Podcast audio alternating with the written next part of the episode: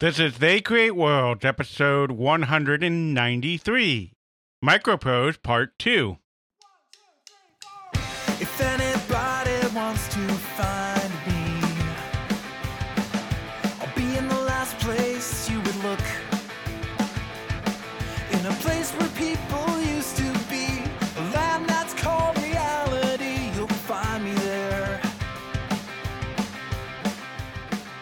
Welcome to They Create Worlds. I'm Jeffrey, and I'm joined by my co host, Alex. Hello. We're back.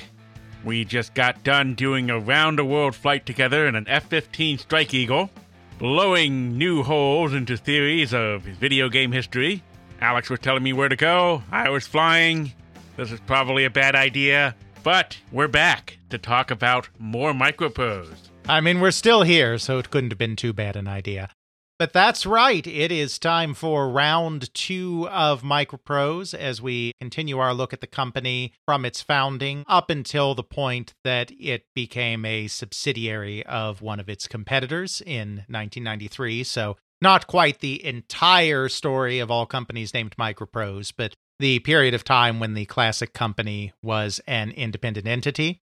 We spent last episode, for those with short memories, kind of establishing our two major players here the business guru and the tech guru that both had an eye for high quality design Wild Bill Stealey and Sid Meier, who put this company together, and we brought them through their early periods of trying to get established and to their periods of first success, which was really launching that one two punch of Solo Flight and F 15 Strike Eagle.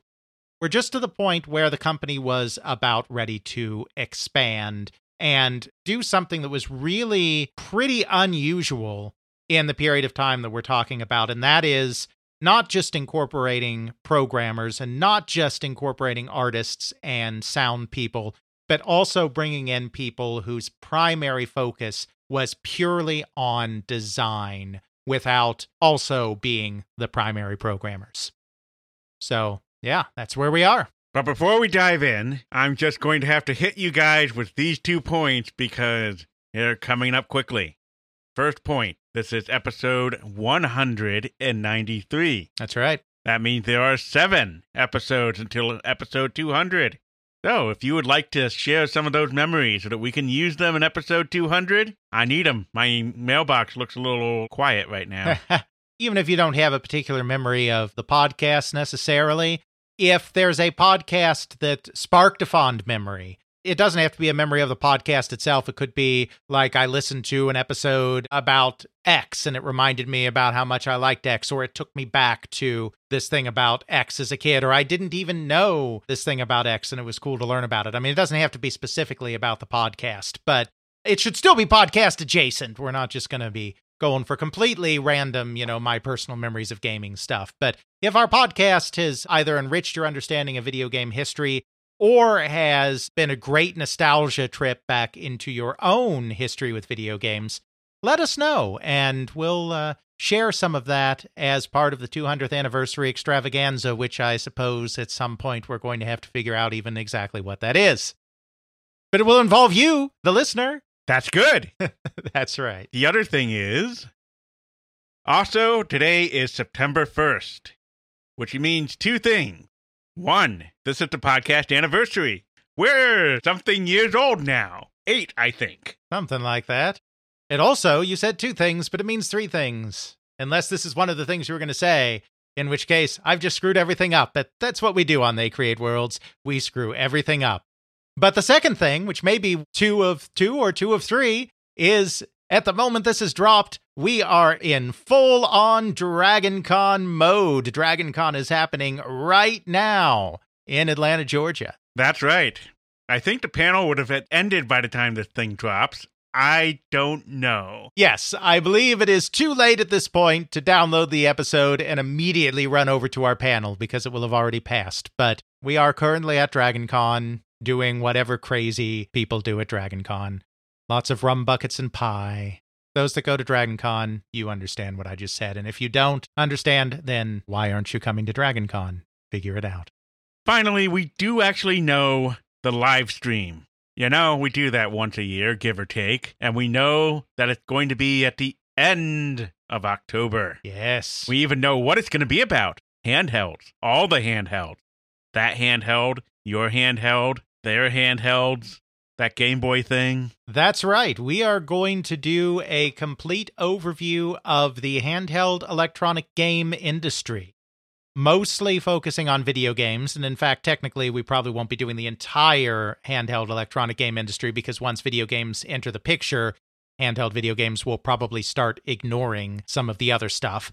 But we're going to go back right to the beginning with Mattel Electronics and the first electronic handheld game boom, moving right through the first programmable handheld system, the Microvision from Milton Bradley, jumping in to the late 80s and into the 90s with the Game Boy, the Game Gear, and even on to more modern systems, even though we probably won't cover them honestly in as much detail, such as Nintendo's later systems, Sony's PSPs, etc.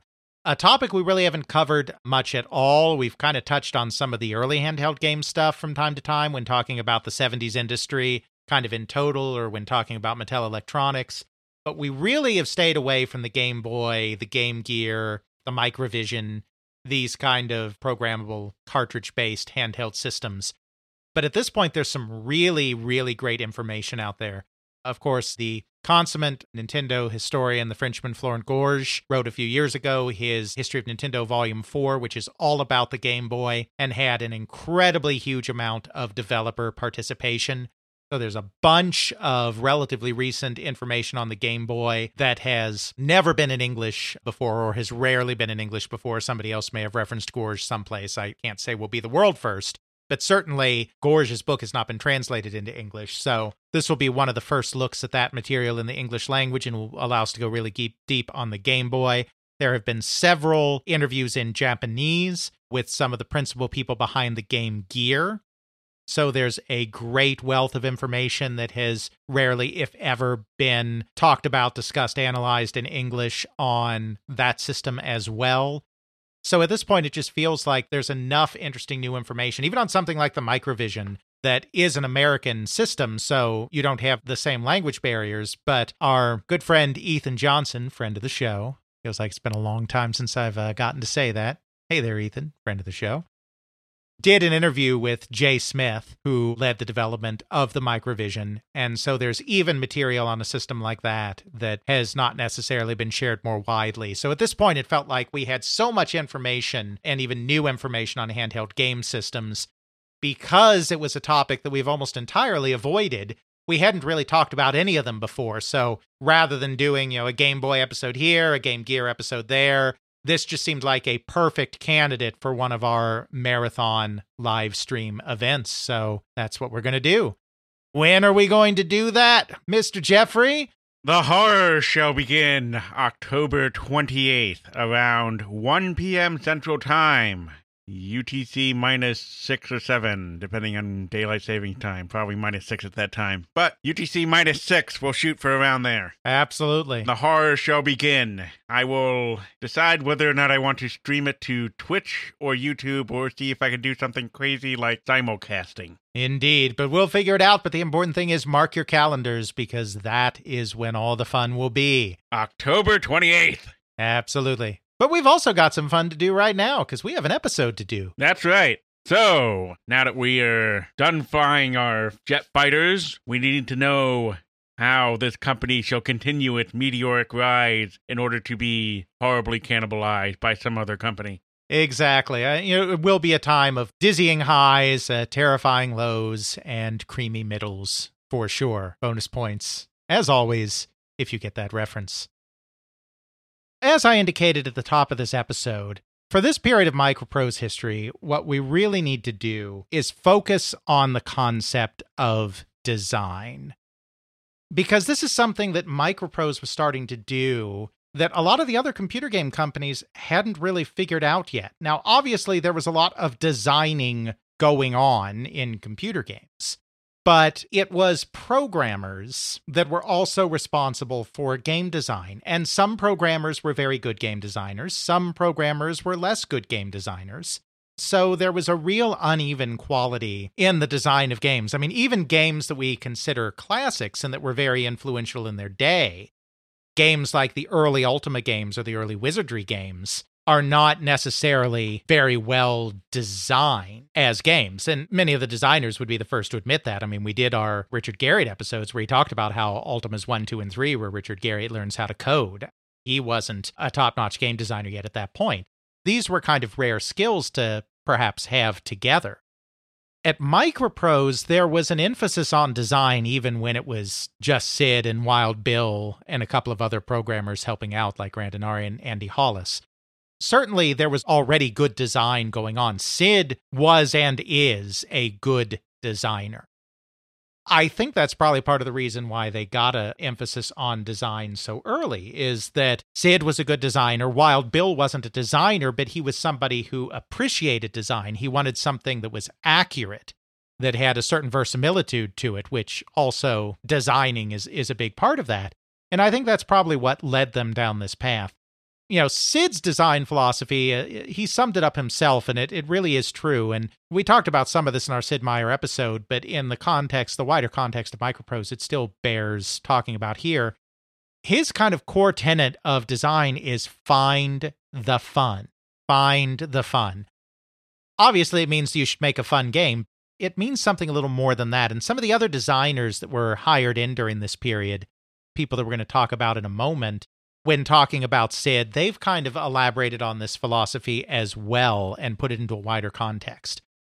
Microprose is making simulation games, starting with Solo Flight and Strike Eagle, and continuing on all the games we're about to talk about the gunships and silent services and Red Storm Risings and F 19 stealth fighters of the world. They're making simulation games. Simulation games need to be realistic to a degree, or they won't feel satisfying to the t- type of people that are drawn to them because they want to kind of get a sense of what it feels like to actually fly an F 15 Strike Eagle and uh, go after the bad guys. But being accurate and doing good simulation design doesn't mean being 100% realistic. Because if you do that, you're going to kill your game from the perspective of being fun. For example, for that F 15 game, I don't think anyone wants to spend the 10 hours of maintenance that is required in order to get the thing ready to fly. Absolutely. And they don't want to go through all the rules of engagement.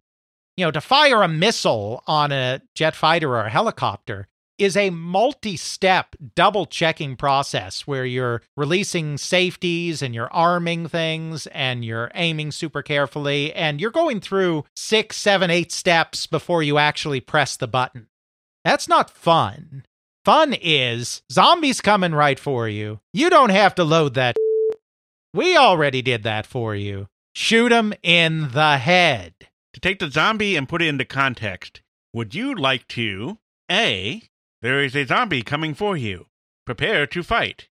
Find gun. Go to gun safe. Put in code. Remove firearm. Remove safety lock. Remove secondary safety lock. Find ammunition. Use loader to put thing into. Yes, the zombie is gnawing on your foot now. That's okay. Put the ammo in. Keep putting that ammo in. Great. Now that you have it in, slide the gun back. Let the slide release. Okay. You did that too slowly. It needs to go nice and hard. Grab it firmly. Oh, yes, we know your foot's gone. It's okay. Meanwhile, zombie's coming right for you. His axe is on fire. You're probably already bored right there. Other option is gun, out, gun, aim, fire, dead. Exactly. And so there always has to be a balance between the realism of the simulation and the fun of actually playing the game. And so when Sid Meier talks about finding the fun, what he's really talking about is find that hook that makes the activity entertaining and engaging. Make that your starting point. What's fun about being an F 15 fighter pilot? Flying fast, doing fancy aerial maneuvers, launching missiles at the enemy, launching bombs at the ground if, if you're in a Strike Eagle fighter bomber configuration. Those are the fun things you want to start by making sure that you're always allowing the person to do those fun things. Don't put unnecessary obstacles in the way of the player doing those fun things. Then, once you've distilled down to the things that are fun, research the heck out of those. Make those as accurate and realistic as possible, those fun elements, and build the accuracy of your simulation around that. If you do it that way, your game will feel accurate, even if it's not 100% accurate, but it will also be fun. You won't lose the having a good time. So, yes, maybe you're supposed to go through a six step checklist before you fire a missile. The fun part is firing the missile. We decide that that's what's fun. So, we're not going to do the checklist. We're going to cut all that out. We're just going to fire the missile. But we are still going to make sure that the missile guidance system locks on in a realistic way. We're still going to make sure that we're using the right button. Not that you have a model flight stick or replica flight stick in your home, but there's usually a little hand on the screen that is mirroring your actions as part of you being the pilot in the game. We're going to make sure that the little animated pilot in the game is pressing the right button on the joystick. We're going to make sure that that missile travels in a realistic manner to realistic speed, realistic distance. You know, we're going to make all of that realistic but we're going to find the fun first and then only take the realism forward from that point. And by doing so, it is both entertaining, but the player still feels like they're engaged in something semi realistic. It still feels like that was a realistic missile fire, even if they didn't go through the pre checks, if that makes sense. I think we both hit this horse to death. Absolutely. Sid already had that idea of finding the fun. And he already had an idea of programming and he already had an idea of simulation, but what he didn't necessarily have, just as being an ace programmer first, is some of the idea of system design and building narrative opportunities out of systems that come out of being a pen and paper or board game designer. What I mean by that is he could build a decently realistic flight model of an F 15 and he could understand innately which parts of flying an F 15 and fighting in an F 15 are fun and which aren't, and make sure that his design of his simulation model focused on the fun parts of that. But he didn't necessarily have an idea of, okay, how do I design the world around this F 15? Who my pilot is, what his motivation is, what's going on around the pilot in order to create a sense of narrative immersion? And how do I construct missions or construct systems around enemy capabilities that allow for opportunities for emergent gameplay and allow players to craft their own narratives around that? You know, Dungeons and Dragons is a good example of this because real classic Dungeons and Dragons, I mean, obviously you can play an RPG in any way you want. You can make it so all you do is roll dice all day long. You can make it so that you literally never roll a single die in an entire play session. You know, you can play D&D in a lot of ways, but really classic D&D was really just about exploring a dungeon. You had characters, those characters had abilities. They were placed in a dungeon to kill monsters and gather treasures. Maybe there's a little bit of story behind it, maybe there isn't. It's just you are adventurer, you go get treasure where the opportunity for narrative comes from in that if you don't have a GM or a DM that decides that they want to craft an elaborate backstory. It comes out of the systems interacting together and interpreting those die rolls to create a plot. You may have a situation where you're up against this really tough enemy and the entire party has been knocked unconscious by the die rolls and you're the only one left standing. It feels overwhelming and the enemy you get the sense still has a lot of hit points and it's feeling kind of hopeless but you roll your die you take your shot and you score a critical hit. And because you score a critical hit you roll your damage dice and you do just enough damage to kill the monster well nobody's told a story it's all been dice rolls but the game designers created a system where it's possible for your party to become incapacitated at higher level challenges. That's a rule that's played out here. They've created a system where it's possible to get a critical hit and get a particularly lucky shot. That's a rule system. By putting all of these things together, a narrative was crafted by a series of die rolls that allowed you, the player, to experience something exhilarating and to create your own personal narrative of how it is that you got this critical role. You can now create a story about how, you know, you were down to the last of your strength, and in that moment, you enter the zone and everything comes into focus. It's in slow motion, and you can see the weak spot on the monster. And even though it's super tiny, to you, it feels like a giant chasm and it's almost effortless as you pull back your bow and shoot your arrow and it goes right into that target. Maybe the DM describes it that way and maybe they don't. But that narrative is able to emerge from the structure of the rule system. I think it's that aspect of design that where Sid Meier may have had some inkling of this direction, he didn't necessarily have something like that fully thought out in his own method of design. This is something where bringing in people from the pen and paper industry or the board game industry can be very valuable.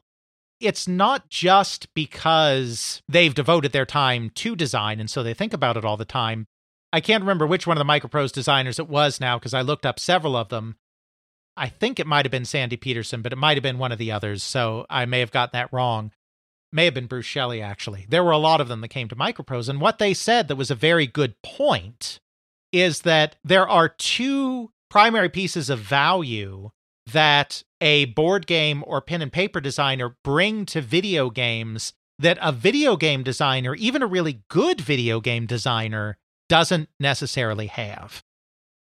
The first of those is that board and pen and paper games can be prototyped really, really fast because all you have to do is say that, you know, I'm going to decide that the player can do this thing, and I'm going to say we'll use a d20 for this kind of thing, and we'll say that a 15 or higher is a success, and below that is a failure.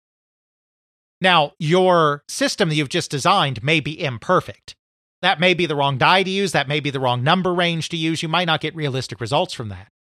But you've just created a statistical model that you can test out if you're making a computer game, you have to make all of those determinations. Then you have to be like, okay, and now I have to go in and I have to program this. I have to create the table and change these values here and change these values there. And of course, I'm just talking about something very simple, just one simple action. If you're talking about a whole system of things interacting with each other, that's more places in the code you have to change, more tables you have to set up, more variables you have to adjust. So it just takes longer to prototype in a video game setting than if you're doing a pen and paper where you can just start doing it.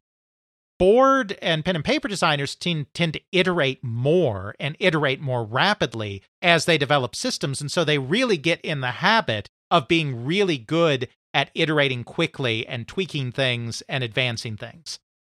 The other thing is is that video games have always had a fairly narrow set of genres. I mean, yes, you could technically make a video game about almost anything, but very few people actually do. They end up being in a few different pigeonholes.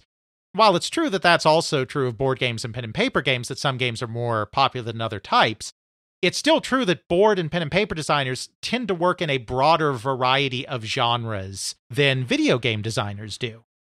So they get used to thinking more outside the box and thinking more about wild genres or thinking more about how completely different genres can interact together to create something fun. So those kind of design chops are the kinds of things that are not necessarily present just for video game or computer game designers, even very good ones, but is the kind of things that board and pen and paper designers think of all the time. To bring this back to Microprose, I don't know exactly why Microprose decided that they wanted to bring in these kind of designers. I can guess. Both Wild Bill and Sid were very devoted to realism. Both of them were very devoted to researching topics and being informative on topics and providing these detailed manuals and getting accurate information about flying and all of this in because of Wild Bill's background they were very interested in having these kind of design aesthetics in their games.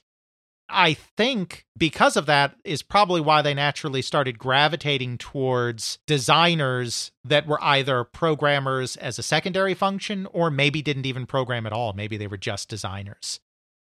But for whatever reason, after they had the success with F 15 Strike Eagle and Solo Flight and they had some more money and they were a growing company and they could hire more people in, they really tried to focus on not just hiring programmers, which they expanded their programming team as well, but also bringing in designers. They were able to follow in the tradition of another company that did this before them, and which we talked about before, so we don't have to belabor here, and that's Coleco Industries. We may recall from our ColecoVision episode that when Coleco was beginning to create the ColecoVision and create games for the ColecoVision, they were one of the first companies to truly split programming and design into two separate disciplines. We talked about that in that episode, but the reason they probably did that is because since they were on the East Coast, since they were in Connecticut, a lot of the talent making console games was all in California. That's where Atari, Activision, Imagic, Mattel, all of those companies were. And they had a huge talent base. There were so many tech people there. They could go through all the resumes of all the programmers and single out the ones that also had innate design capability and find those purple unicorns and hire them. Coleco being on the East Coast in Connecticut, not a tech hub, they had a more limited pool of programmers to choose from. And so it was a lot harder for them to find a really hotshot programmer who also happened to be a really good designer. So they split the disciplines they started hiring people out of the pen and paper world. Janelle Jakeways, who at the time went by Paul Jakeways, but she now goes by Janelle. Janelle Jakeways was hired in, Mike Stackpole was hired in, and they started bringing in all of their buddies. So they brought in a lot of people from the pen and paper world into game design there. Some could program, some couldn't, but they were all designing games. So that talent base was there, and then that talent base got laid off in 1983, 1984, 1985 when the crash happened, and were now available right at the time when Microprose is hiring. So they start bringing in some of that same design talent. And the first person that they bring in, who is a pure designer, is a guy by the name of Arnold Hendricks. Arnold Hendricks had been at Coleco as a designer. That fell apart. He learned about Microprose. He learned Microprose was hiring. I don't know the exact details, but then he came and got hired by Microprose. And he did not program. So his entire purpose there was to do design. It was the first collaboration between Arnold Hendricks, Sid Meier, and Andy Hollis, who we talked about last episode, who was one of Sid's buddies at General Instrument, who came in to be another programmer of the company, that really illustrates this new direction for the company because in 1986, the three of them collaborated on a very successful game by the name of Gunship. Gunship was a helicopter flight combat simulator. It's not just boats that are called gunships, they would call attack helicopters gunships too. It was based around the Apache helicopter. They decided they wanted to do a helicopter game because helicopters were cool Helicopters were in vogue at the time. Television shows like Blue Thunder, Airwolf, everybody liked helicopters. They were fun, and it was keeping with their flight sim aesthetic, but pivoting slightly from the Strike Eagle thing, which they'd already done.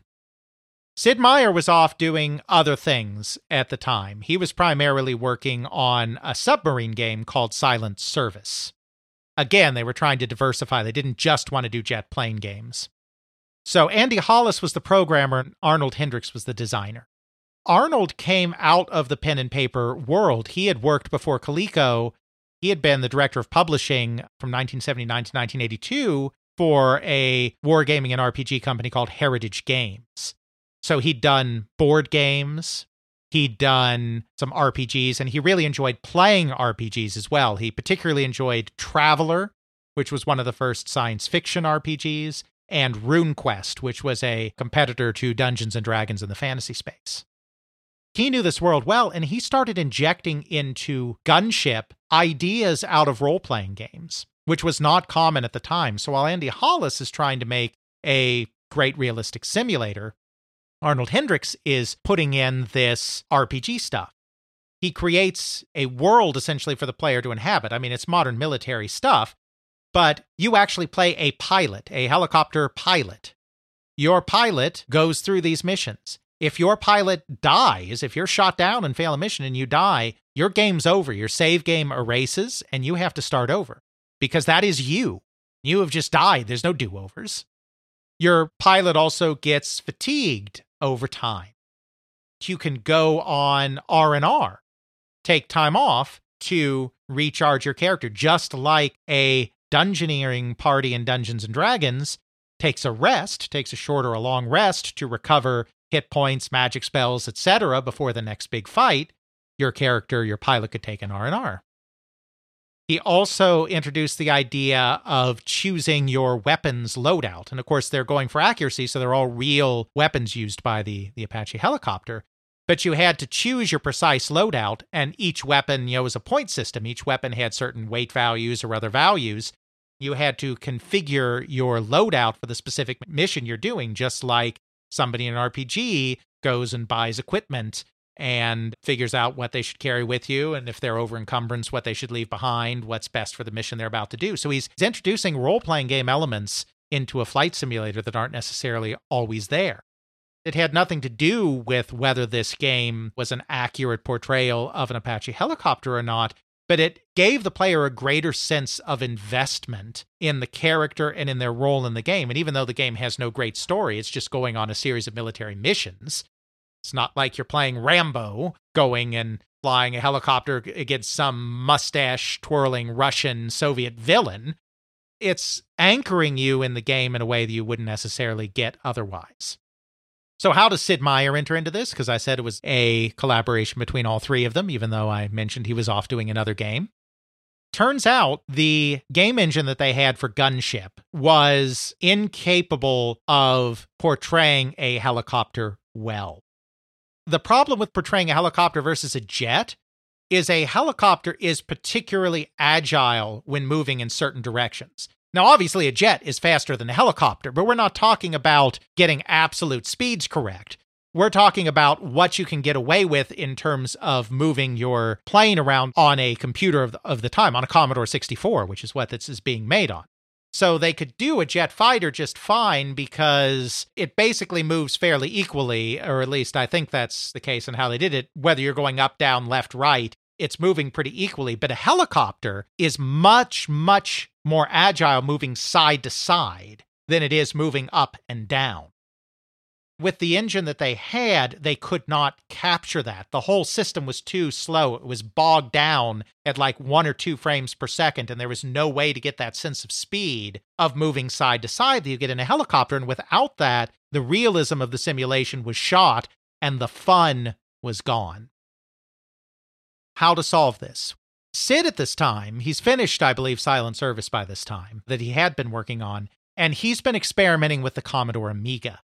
The Amiga, of course, is the hot new advanced system from Commodore with amazing graphics compared to other machines of the time, good sound, high tech system ideal for gaming. Sid, our guy that's always drawn to experimenting with new technology, is working on this computer. He's trying to develop a new 3D engine that takes advantage of all the Amiga's power so that he can use it in the game. So that's what he's been doing. When Hollis and Hendricks come and say, you know, this game, we just can't get it together. We can't get it working right. Sid was like, Well, tell you what we'll do. I'm working on this great new 3D engine. Let's backport this engine to the Commodore 64. And I bet we can figure out a way to speed up your game enough that it makes it fun.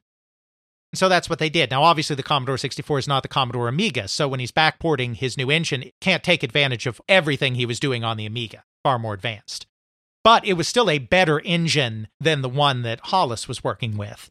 So by backporting it and then just working hard to optimize, optimize, optimize, they were able to get the game running at a blazing four frames per second. That's right, not 4T, not even 14, four frames per second. That was enough to create the illusion and to find the fun. So you had Sid, the hotshot technologist, coming up with the great new engine. You had Andy Hollis, the perfectly competent programmer, optimizing the hell out of the simulation to get it running well in Sid's new engine. And you had Arnold bringing in the design aesthetic and creating this almost RPG like layer on top of the simulation to make it more immersive. Between the two of them, it was an expensive game. It cost way more than normal, and it took 18 months because of all the delays. But when it came out in 1986, Gunship was another massive hit, and it was because of this marriage of technology and design. I'm going to show the C64 version in the show notes here, and then I will also have the DOS version of this, and it is night and day difference on that frame rate. Yeah. You play this thing on the C64. Dear God, the four frames per second makes me going like, is this the right video? What's going on here? This thing's slow. Exactly. No, to, to modern eyes, it's terrible. I mean, that would be unplayable today because we have an expectation of how a game is going to feel as you play it. Back then, you didn't have the same expectation for flight simulators. So, within the context of the time, four frames per second wasn't blazing fast by any stretch, but it was fast enough. They were able to get enough of the verisimilitude in there that it worked. So keep that in mind when you're looking at some of these videos that I'll put in there. And I will try to do older hardware, but really, you look at it and you're like, how can this be a major seller if it has all of these flaws, these low frame rates, this horrible sound, these terrible polygon graphics with barely any coloring to them? Yeah, It's a different time back then, believe me. exactly. I mean, it's it's certainly more impressive than what you could do on your Atari, by which I mean the VCS, obviously, not the ST computer. So yeah, it's all dependent on time. So that that's Gunship, and that's really the first time that this combination of design and simulation really comes together in a meaningful way. Another thing that I want to point out really fast is just on Silent Service, which we don't need to go into detail on. It's a submarine game. Sid got the idea to do it because the company Spectrum Holobyte had done a submarine simulator called Gato a year or so prior, and Sid thought he could do better. Again, he saw what they were doing and he saw they were trying to capture the realism, but he thought that he could find the fun and that he could do it better. So he did a submarine game. He also tried to capture the feel because even though having these other designers around him helped, Sid had some of this innate idea of good design around him as well. So he was trying to capture the feel of being a submarine commander by referencing the book Clear the Bridge by Richard O'Kane, which was a classic memoir by one of the most decorated submarine commanders of World War II, telling about his tours of duty as the commander of the USS Tang and all of the escapades that they got up to during the war. He really wanted to get this feeling of being a sub commander and having to play cat and mouse games with other subs and surface ships. And he created this big map that you could zoom in on so you're navigating around the islands. You're carefully picking at your targets. You know, it's got that verisimilitude with some fun to it. But one interesting thing that kind of doubles down and kind of reinforces this idea that we're talking about on how Microprose doesn't want to just have an accurate simulation, but also wants to find fun as well, is Wild Bill Stealey, who's not a designer, but is always playtesting the games, always playing the games, says, This is really slow. I understand this is realistic submarine warfare, and I'm not telling you to take out the realistic submarine warfare because that's important. 'Cause I'm a fighter pilot. I don't do this cat and mouse stuff. Sometimes I just want to go in guns blazing. So you need to put a deck gun on this submarine, which submarines would have back then. They would have a deck mounted gun. So if they happen to be forced to the surface, they would have a small fighting chance. It would only be a small fighting chance. They're not meant to be surface fighting ships but they would have deck guns just sometimes, just in case. Sid was like, no, no, that's not what this game is about. This is about cat and mouse tactics and staying underwater. If you've come to the surface, everything's gone wrong. That's not what we're trying to simulate. And Wild Bill's like, I don't care. I want a deck gun, deck gun, deck gun, deck gun. When Wild Bill wants something, he is relentless, which is what made him a good salesman for Microprose's products. You know, he pestered Sid enough that he said, fine, I'll put in a deck gun. And so he did. This story may be apocryphal, it's a story that Wild Bill definitely told at the time. I mean, he told Sid that this happened at the time. Whether he exaggerated with Sid because he's an exaggerator or not, I don't know because Sid wasn't in the room. But this is a real story from the time, not just something that he made up like 20 years later. He was still their primary salesperson at the time, so he's demoing the game, Wild Bill is, for some sales reps. In demos, it's very important that the demo goes well not just in terms of everything going well technically, no crashes, no weird bugs, that kind of thing, but also that the game playing session goes well.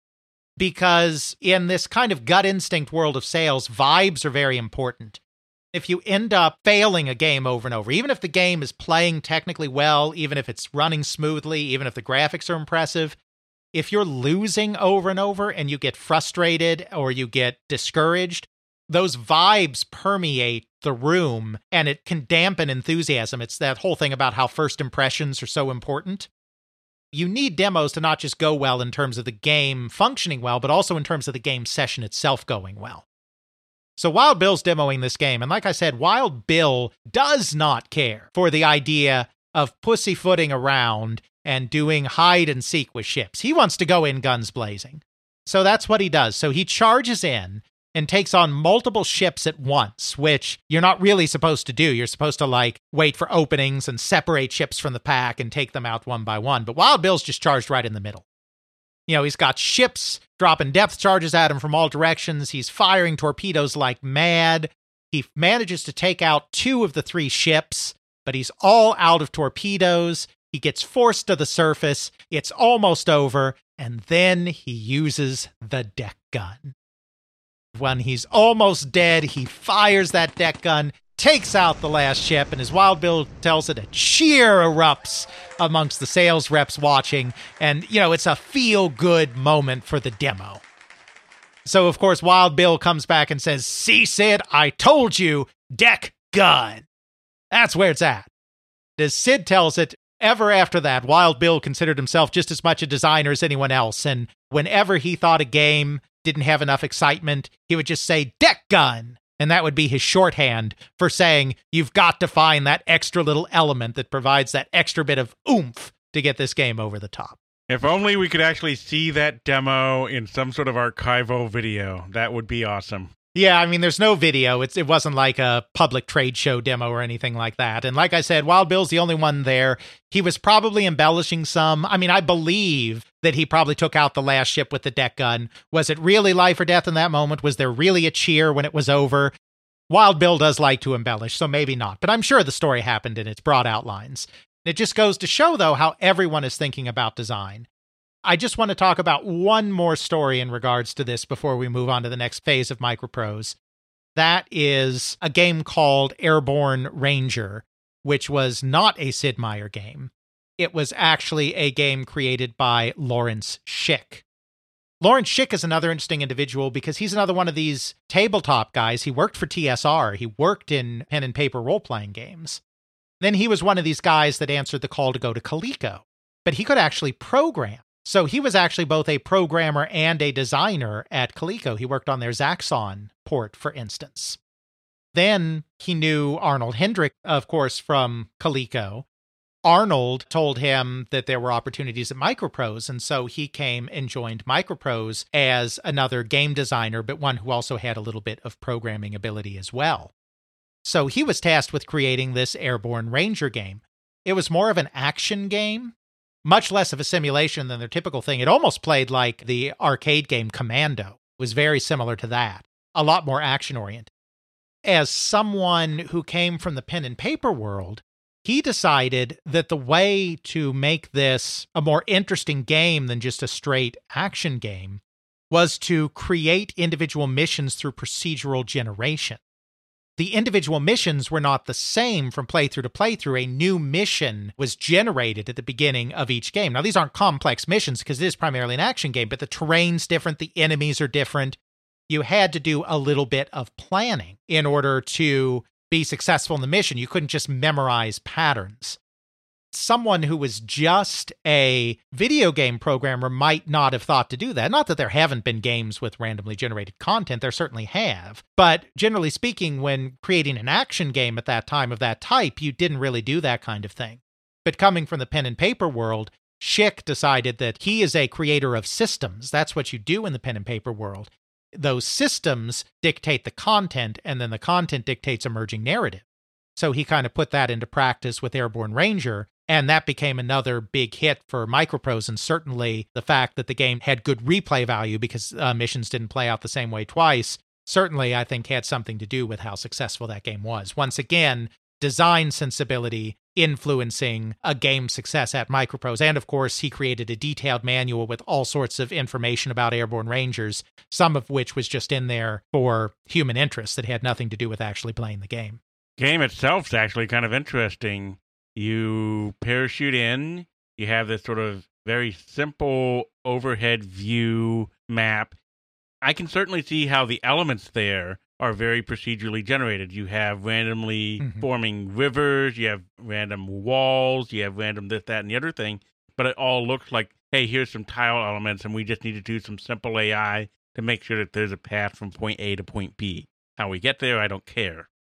Once you're actually in the combat mode, you actually have some fairly good frame rate, and you're moving around, and you do sort of this one-on-one combat almost where like, oh yeah, I see this guy here, he died for cover. I try to see if I'm gonna shoot him with my gun, throw a grenade, whatever I'm gonna do.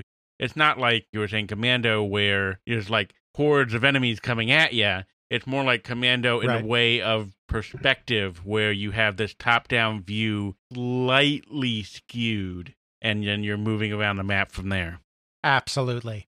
You know, in these three games, in Silent Service and Gunship and in Airborne Ranger, it's not the only games they created in this period of time, but those three games kind of illustrate the ways in which finding the fun and design sensibility and having professional designers on staff, not just game programmers, is influencing the microprose output and is making it more and more successful because these are all big hits. I mean, these are super successful games, and the game is growing. It's going from like a five million a year company to a fifteen million a year company to a twenty million a year. I mean, it's growing in revenues throughout this entire period because of this sensibility. This really all comes together in the famous game Sid Meier's Pirates. We talked about pirates in our Sid Meier episode, so I don't want to completely go over it again. We've already discussed how it plays. But I do want to discuss the road that they kind of got there with this game because that's not something we discussed in the other episode. And it brings in these other designers and shows how important they were to Sid developing even more as a designer himself. Because the genesis for Pirates, it was actually an Arnold Hendricks idea.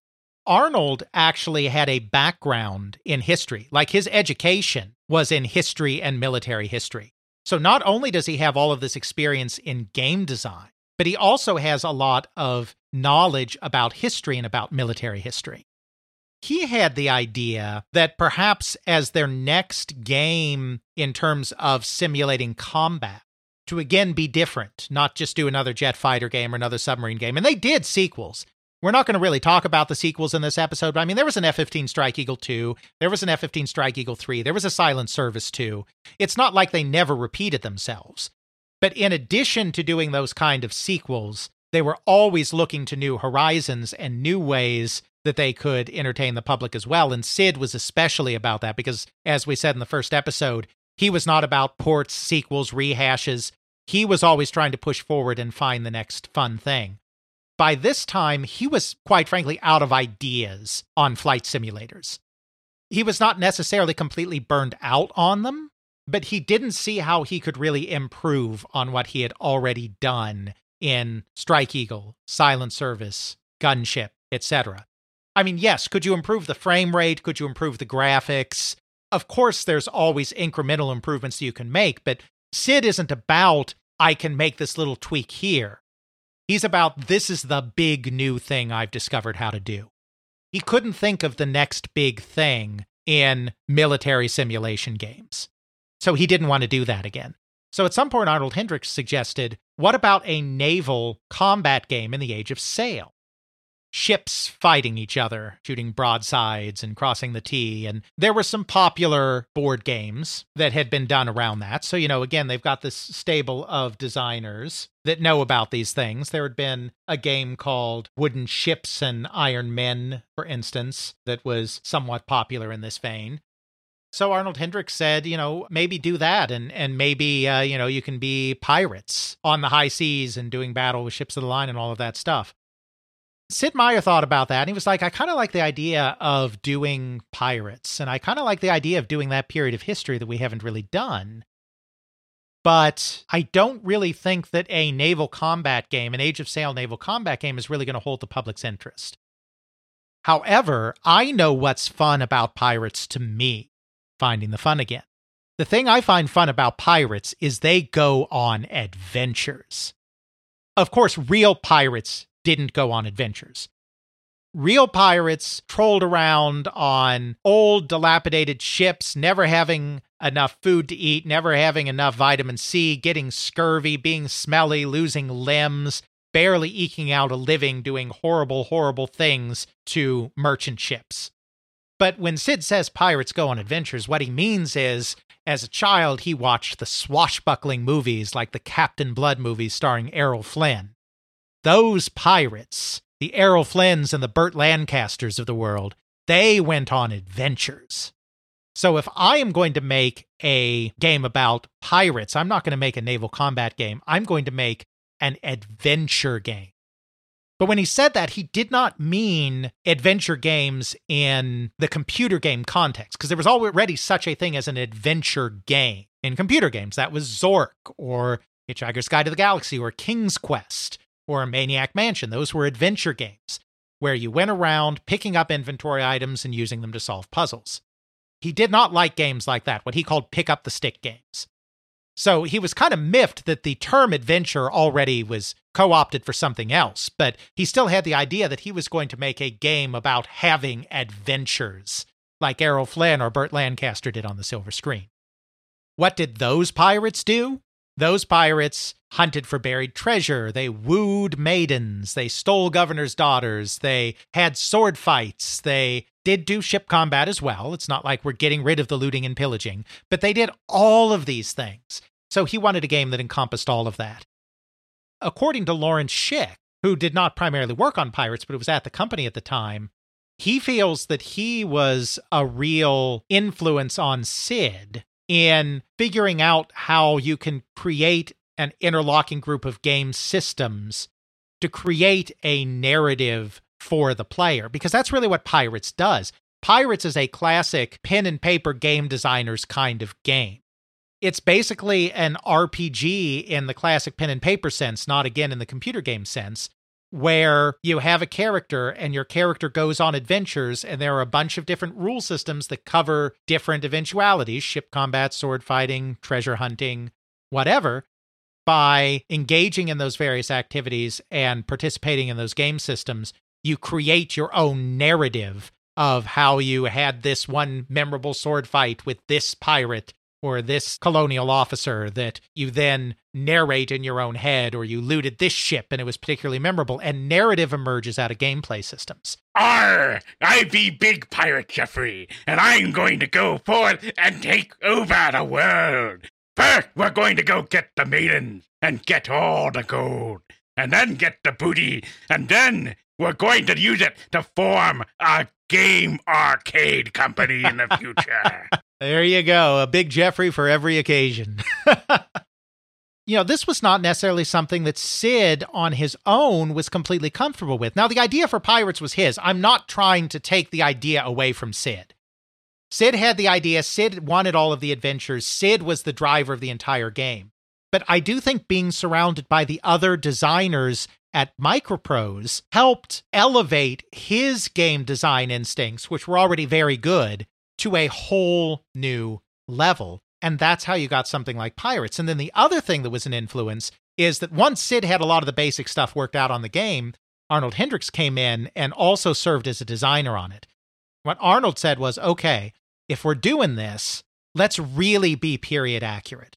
Again, it's not about making sure the pirates are only doing accurate pirate things. This is that whole idea of find the fun again. We're going to have the pirates do the ridiculous things that they do in the movies rather than the far more mundane things like getting scurvy that they did in real life. Let's at least make sure the world is accurate. We have the correct colonial powers. We have the correct ship capabilities. We reference pirates that were actually active in the period that we've chosen to represent this game and not have ahistorical pirates that may be real people like Blackbeard, who is a very popular in pop culture pirate that everyone knows, but wasn't actually active in the period the game is set. So after Sid had all of these systems worked out, Arnold came in and gave it this great historical polish and made the world feel realistic and immersive on top of the systems. The other thing Arnold did that was very important is Sid realized as they got near the conclusion of creating this game that he hadn't created a victory condition for the player. There was no final big bad. There was no final big objective. There was not this thing that said, Congratulations, you have won. And he was like, Oh, no, no, th- this is bad. We have to have something. You win games. That's how games work. You play them and you win them. But Arnold said to him, according to Arnold himself, he said, No, I think in this case, I think with what we have here, the reward of the game is just that you become a more powerful and more infamous pirate. There doesn't need to be a final objective that ends the game. It's just you continue to pirate until you die, game over, or you retire. Then the amount of wealth, power, success, points, whatever that you've acquired when you choose to retire, that is your legacy. You don't need a final end objective because this game is not creating a story, a linear narrative story about I am this pirate trying to overcome this objective. It's creating an emergent story by saying, You are a pirate. You are a pirate in this world. You are making your own story. And when you're finally done and you've decided your character has done that all he can and will do, just end the game at that time and you have crafted your own narrative of what your pirate accomplished.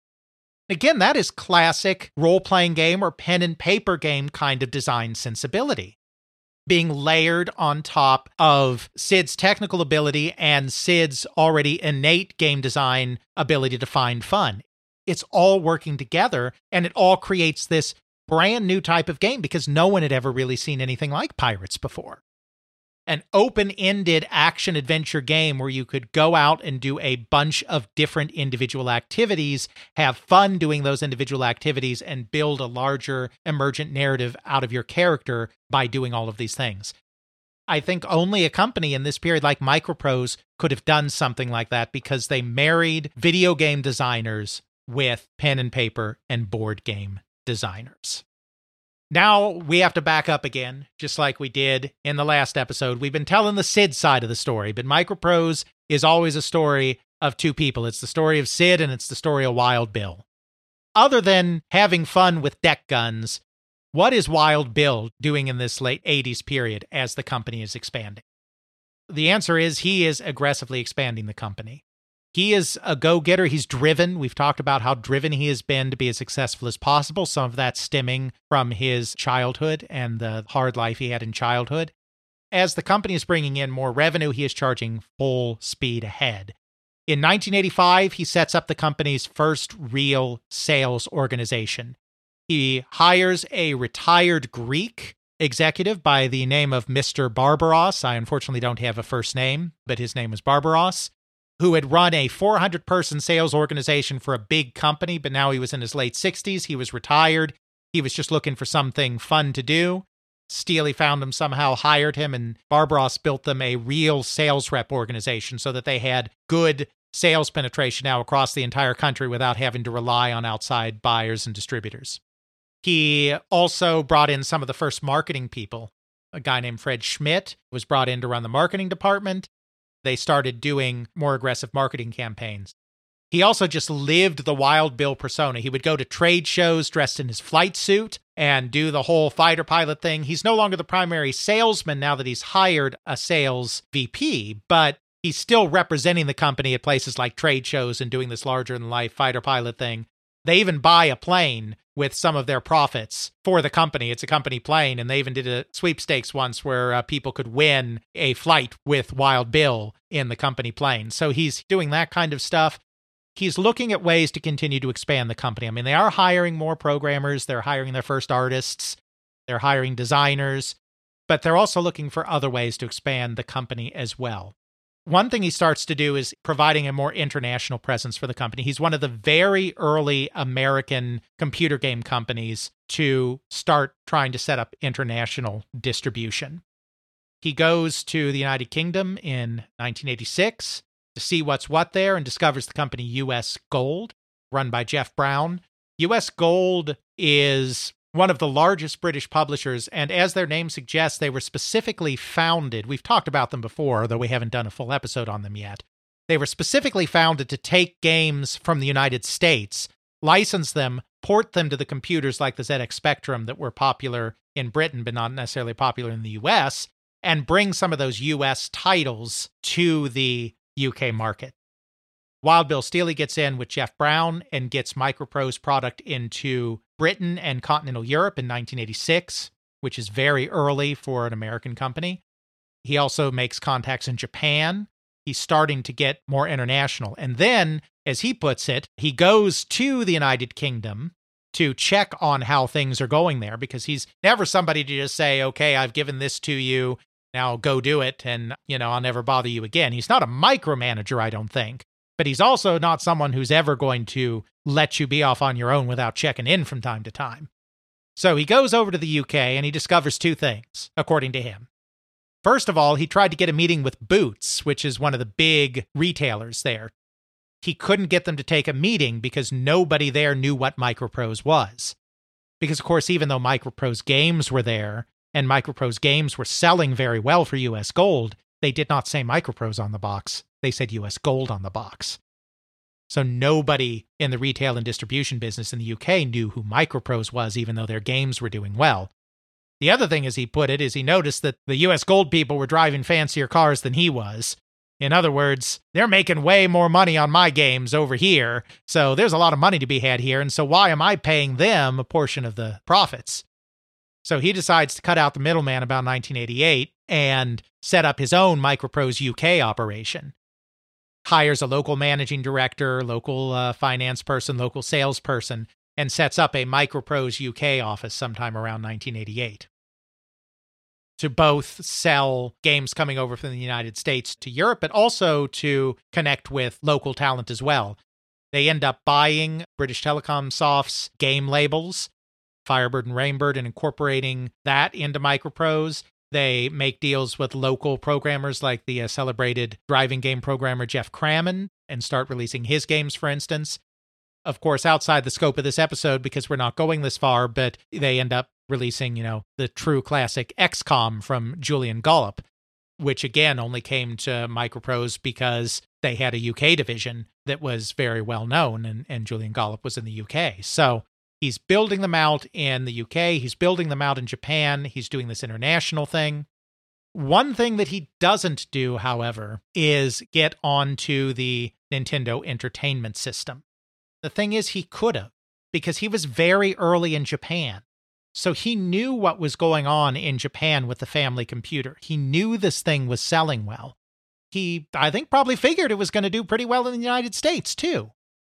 But it was the control, and we've talked about this in the context of some of the other computer game programmers. The controls Nintendo had, where you had to pay them to manufacture your product for you, where they would give you an allocation and would limit how many cartridges they would make for you, when they would limit how many games you could release a year, when they would demand exclusivity on their games, the controls in place by Nintendo for Wild Bill and for many of the other early computer entrepreneurs were just too much. They did not want to put up with that. He declined to get in on the NES early and probably regretted a little bit afterwards because even though he could probably see it was going to be somewhat of a success, I don't think anyone realized in the US it was going to be that monster of a success that it was going to be worth giving up some of that control for. However, he did have a sense that the more actiony Twitch games were going to be a bigger deal. Even though he didn't want to get in on the NES market, he thought that they needed to get Microprose product into that more action intensive realm. He did what he thought was the next best thing, and he established a coin op division at Microprose. Wait, wait, wait. Microprose actually goes into coin op. Microprose goes into CoinOp. He's serious about it. He hires Gene Lipkin, the former president of Atari and Sega's coin op divisions at various times, and builds a whole team to start building out coin op games because he felt they needed to expand into another realm. I think he saw some of the squeeze that was probably going to happen to the computer game market as the console games and whatnot got bigger, and he thought that the arcade market was going to kind of grow on the back of that as well. And so he thought this was going to be a growth industry that he could get microprose in and diversify them and cushion any blow that would come from computer game sales being impacted by this new wave of action games.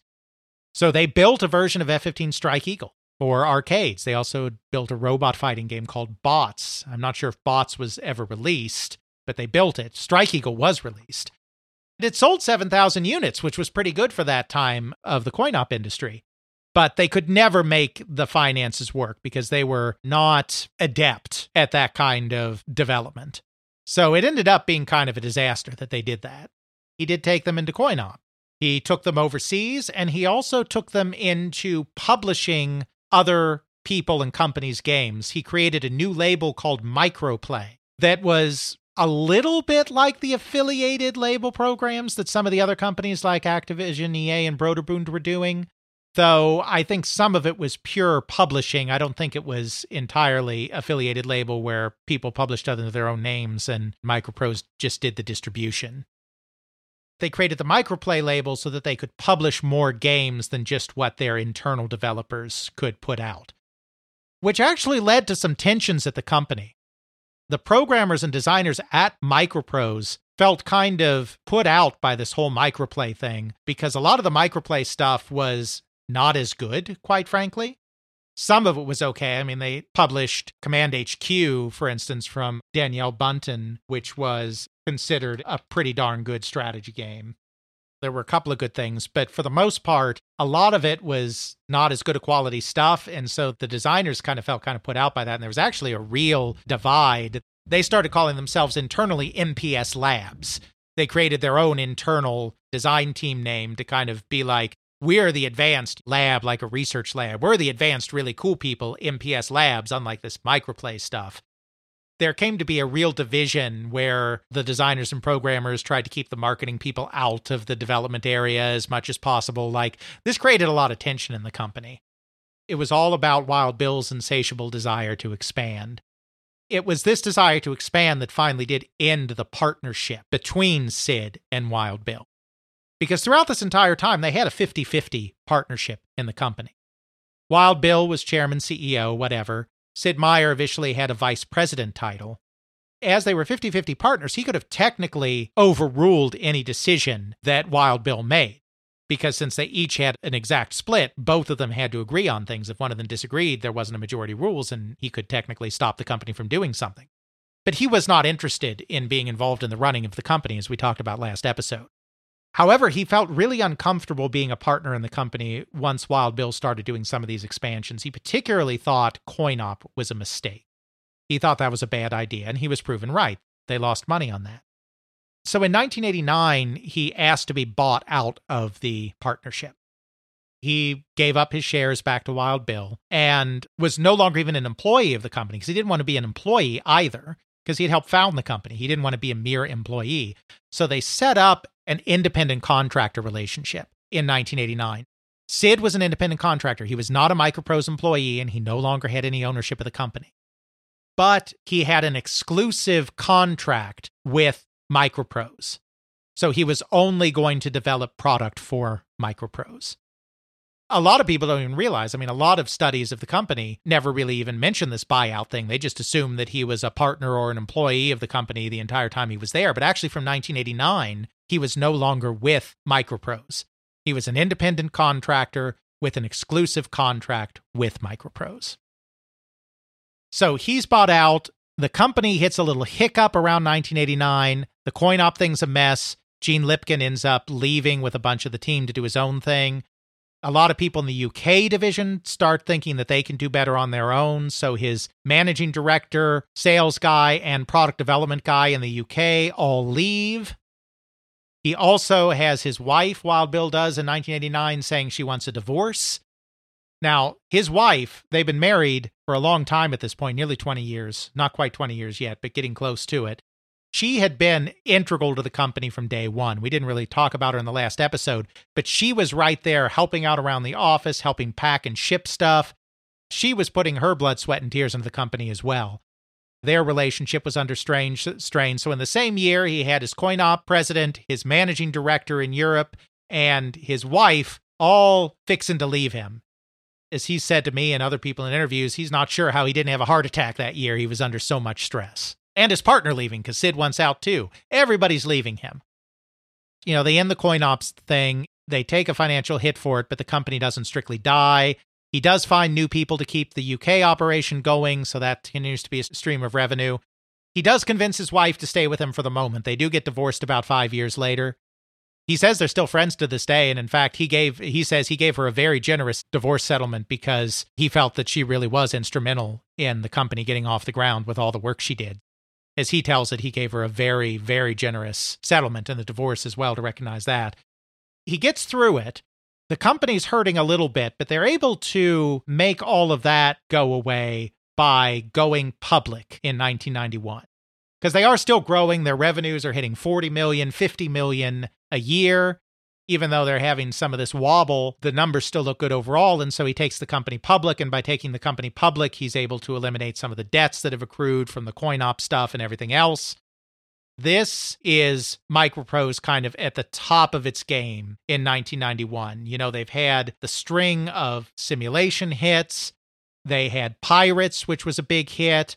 Then after that, of course, Bruce Shelley joins the company, who had an extensive history in war games and pen and paper games, and becomes Sid Meier's kind of muse, becomes his sounding board, becomes his producer, uses his innate ability with figuring out gameplay to help Sid shape his ideas on games like Railroad Tycoon and Civilization, which we're not going to go into detail on in this episode because we covered them in our Sid Meier episode everything's humming on all cylinders. They've got the military games, they've got the action adventure games like Pirates, they've got the new 4X strategy games like Civilization. They've just gone public. Revenues are hitting 50 million. What could possibly go wrong? The altimeter fails? Something like that. So, you know, Wild Bill is charging hard. There's a lot of benefit to his hard charging, take charge type A, keep moving forward no matter what personality. But there are some disadvantages to it as well, because now that the company is getting bigger and more mature, there needs to be more careful management of the assets that are there and more measured diversification into new areas. There needs to be leadership that is far more even keeled, maybe even slightly conservative.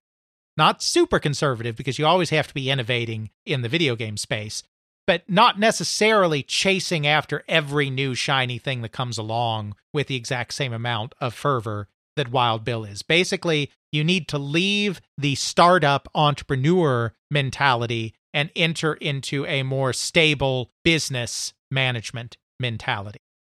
That is not Wild Bill's strength. Wild Bill's strength is hard charging, salesmanship, showmanship. He's good at finances too. I mean, he has an MBA from Wharton.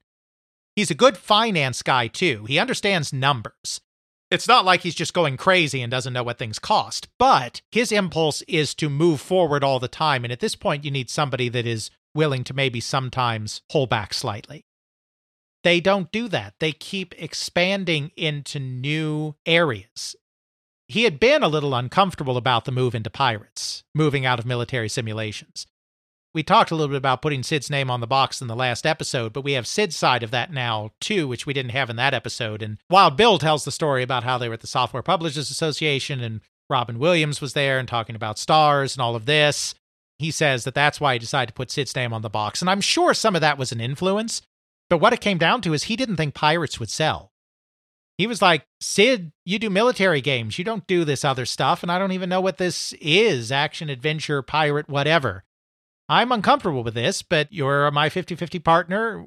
I trust you to make development decisions, so we'll let you do it, but we're going to put your name on the box because maybe we'll at least sell some copies if they realize that it's made by the same person that made all of these successful flight simulators. That's the real reason why he decided at that point to put Sid Meier's name on the box. And then when Sid Meier's decided to do Railroad Tycoon next, it was the same kind of thing. It's like now you're talking about doing this railroad simulator, this toy train set. We're going to have to put your name on the box again. Pirates sold well, so clearly people are following Sid Meier. So now we got to put your name on the box of this too. So it's going to be Sid Meier's Railroad Tycoon. Then after that, it just became tradition. So then after that, it would always be Sid Meier's this, Sid Meier's that. He had been hesitant to do that then, but now that they have diversified some and things are going well in other areas, and as the company continues to grow, some of these other designers at the company and programmers at the company want to do things they're interested in as well. Wild Bill's in full expansion mode at this point, so he's like, okay, go do that. There was a guy named Matt Gruson that really wanted to do adventure games and not the Sid Meier type of, I call this an adventure game, but it's not really an adventure game. but actual graphical adventure games in the vein of what was going on at places like Sierra and Lucasfilm Games. So they're like, okay, go, fine, you can do that. Go make an adventure game. Gruson and his team spent a lot of money creating a really good adventure game system. They wanted to do something that was technically impressive, so they were using digitized graphics, basically, you know, rotoscoping animation kind of stuff, to get really realistic animated movements that in some ways were better than some of what you were seeing from some of their competitors at the time, like Sierra. They created this really good adventure game system in that sense, graphical and animation system, but it took a lot of money to build that they weren't necessarily as good with the adventure game design thing because they didn't have people with that expertise. They had the Sid Meier's and Andy Hollis's of the world that had done flight simulators. They had the Schicks and Hendrixes of the world that had done RPGs, but they didn't necessarily have anyone that did adventure games.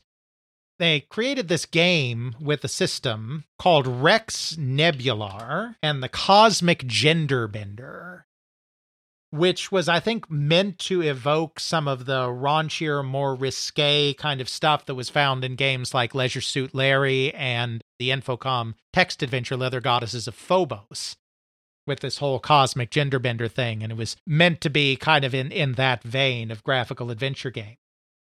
It had some decent technology behind it, but it just wasn't that great a game. The plot wasn't very good, the puzzles weren't very good. Even though the graphics and the animation were impressive, there just wasn't much of a game there. They had failed to do things the Microprose way, which is find the fun. The adventure game engine is a flop. They do release a couple of other games using the engine, but it's a flop. Meanwhile, Hendrix, who came out of this RPG world, he wants to do an RPG.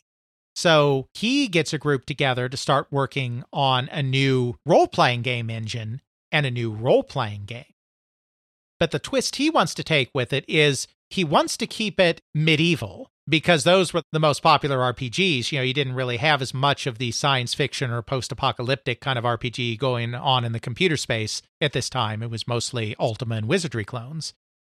So he wanted to keep the medieval aesthetic, but he didn't want it to be just another fantasy game with orcs and elves and goblins and dragons because everybody was doing that. You know, there was Ultima, there was Wizardry, there was Bard's Tale, there was Might and Magic, there was the Gold Box series of Dungeons and Dragons games from SSI.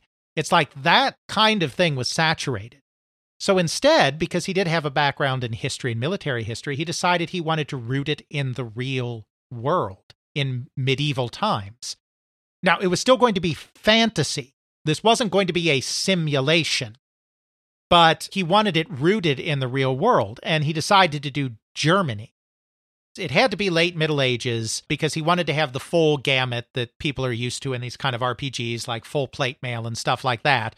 And if you're going to make it historical, he does want to make it somewhat historically accurate, then that means it has to be late Middle Ages. If you're doing late Middle Ages in France or England, it's going to be all about the Hundred Years' War.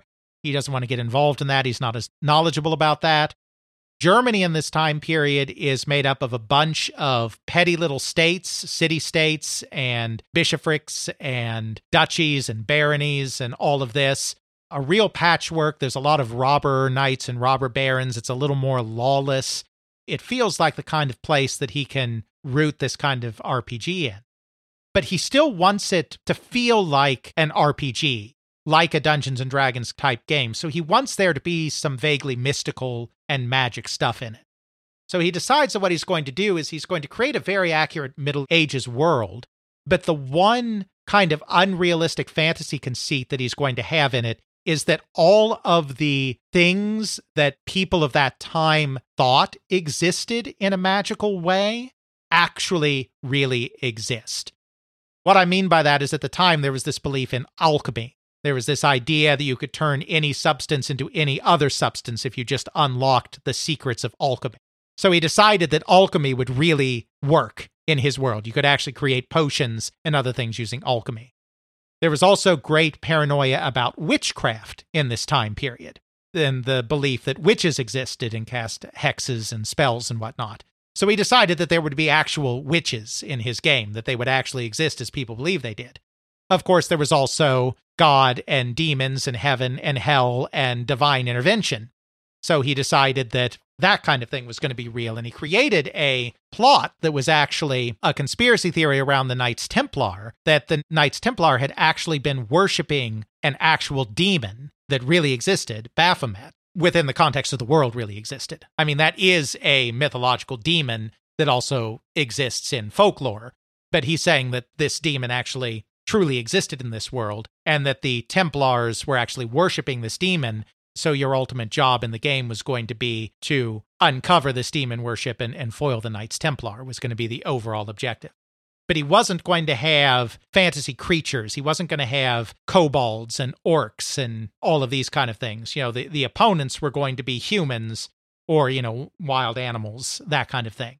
It was going to not be a fantasy world, but it was going to be a heightened reality based on some of the ways that people in medieval times thought the world worked that ended up being incorrect. So he works on this game, Darklands, with the programmer and artist. There's some real tension between the programmer who really wants to focus more on the combat side of it, which did use a very innovative real time with pause combat system before the period of time when this was common. For all I know, it may have even been the first game with real time with pause. I'm not willing to state that. But it was certainly very early in real time combat with pause.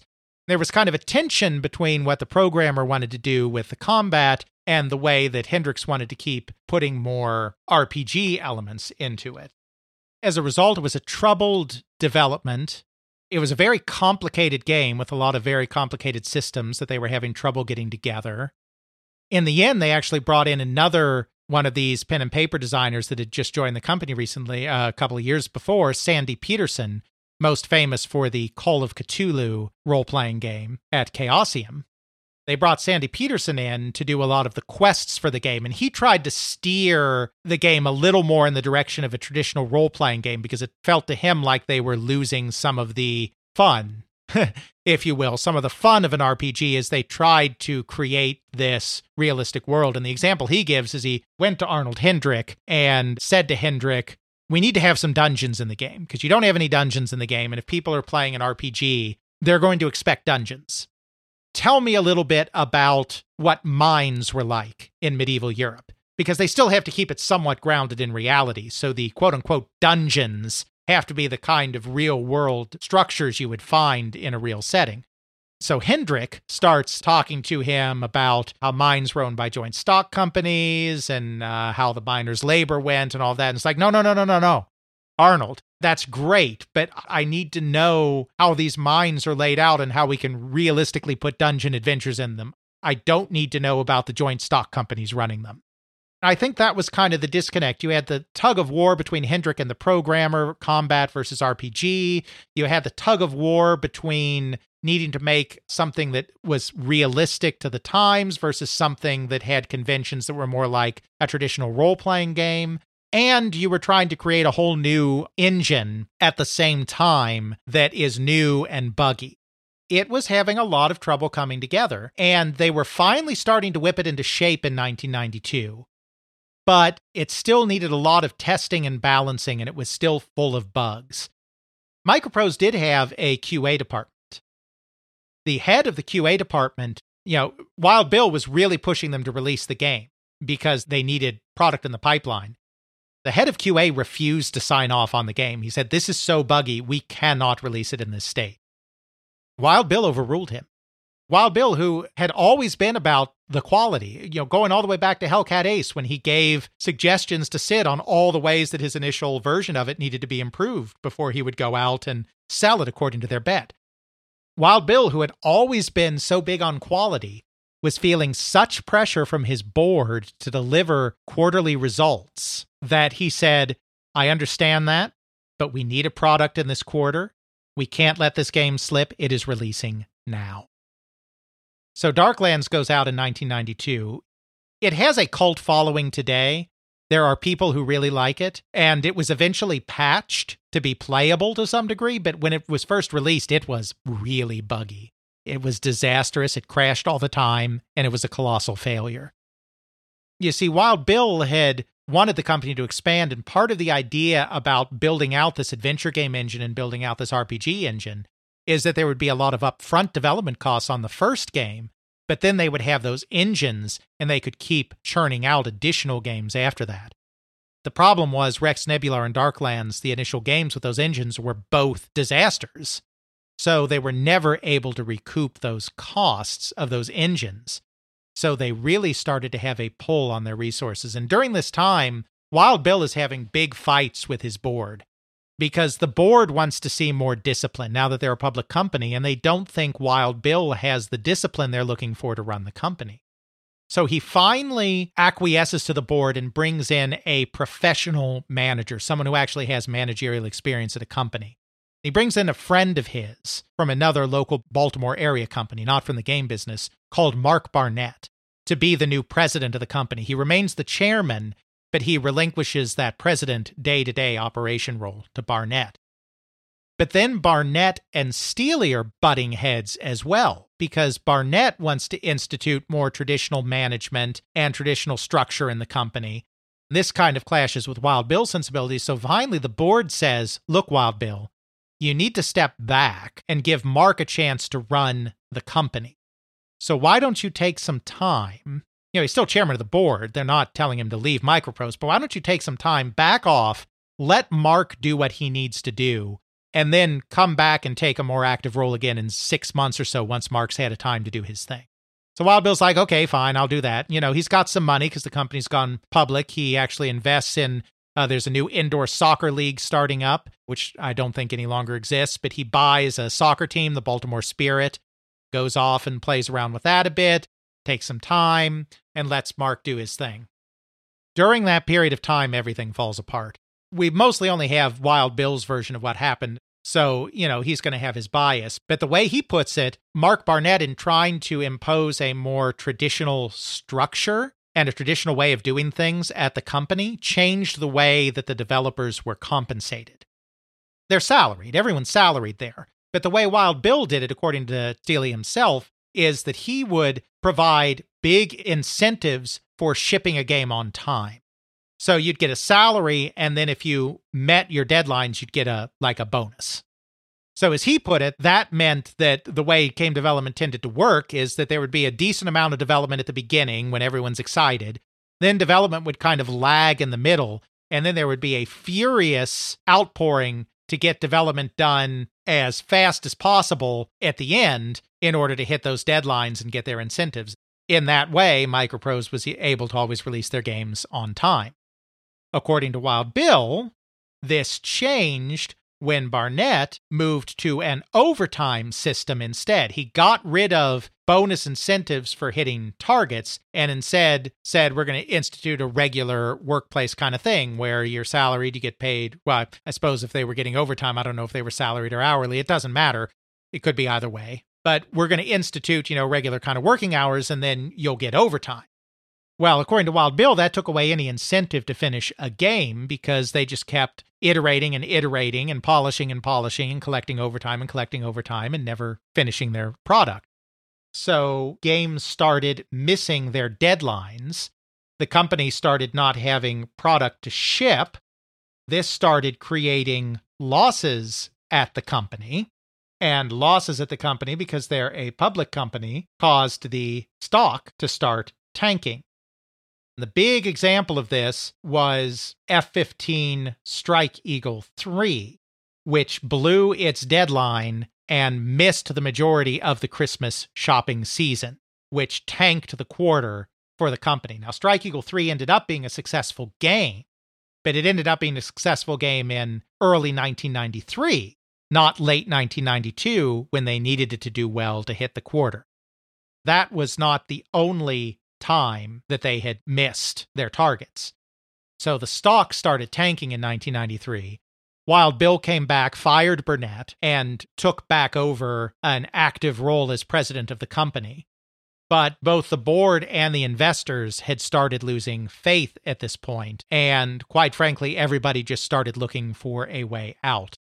Microprose was still releasing some highly regarded games, some successful games, but their revenues were starting to dip from their high of 50 million down into the mid and the low 40s. They were starting to take some losses because of missed deadlines. So basically, both the board, the investors, and Wild Bill started looking for a way out. They started looking at some venture capital companies that might have been interested to come in and refinance them. But in the end, they settled on a deal with a rival company, Spectrum Holobyte. Spectrum Holobyte, we're not going to go in their history here, obviously. We'll do that on its own sometime. But they were involved in a lot of the same areas that Microprose was. They were in flight simulators. Their flagship series was the Falcon series of flight simulators based on the F 16 as opposed to Microprose's F15 games.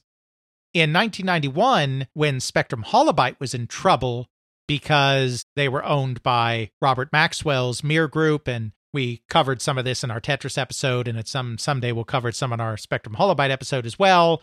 But Maxwell took a little plunge off of his boat. It was discovered that he had been looting the company for years, and there were no assets, and the company was falling apart, and it was a disaster. Regulators became convinced that a lot of the money was hiding at Spectrum Holobyte. It wasn't. But the investigators looking for these embezzled pension funds thought they were Spectrum Holobyte, so they were under huge pressure and they had no money.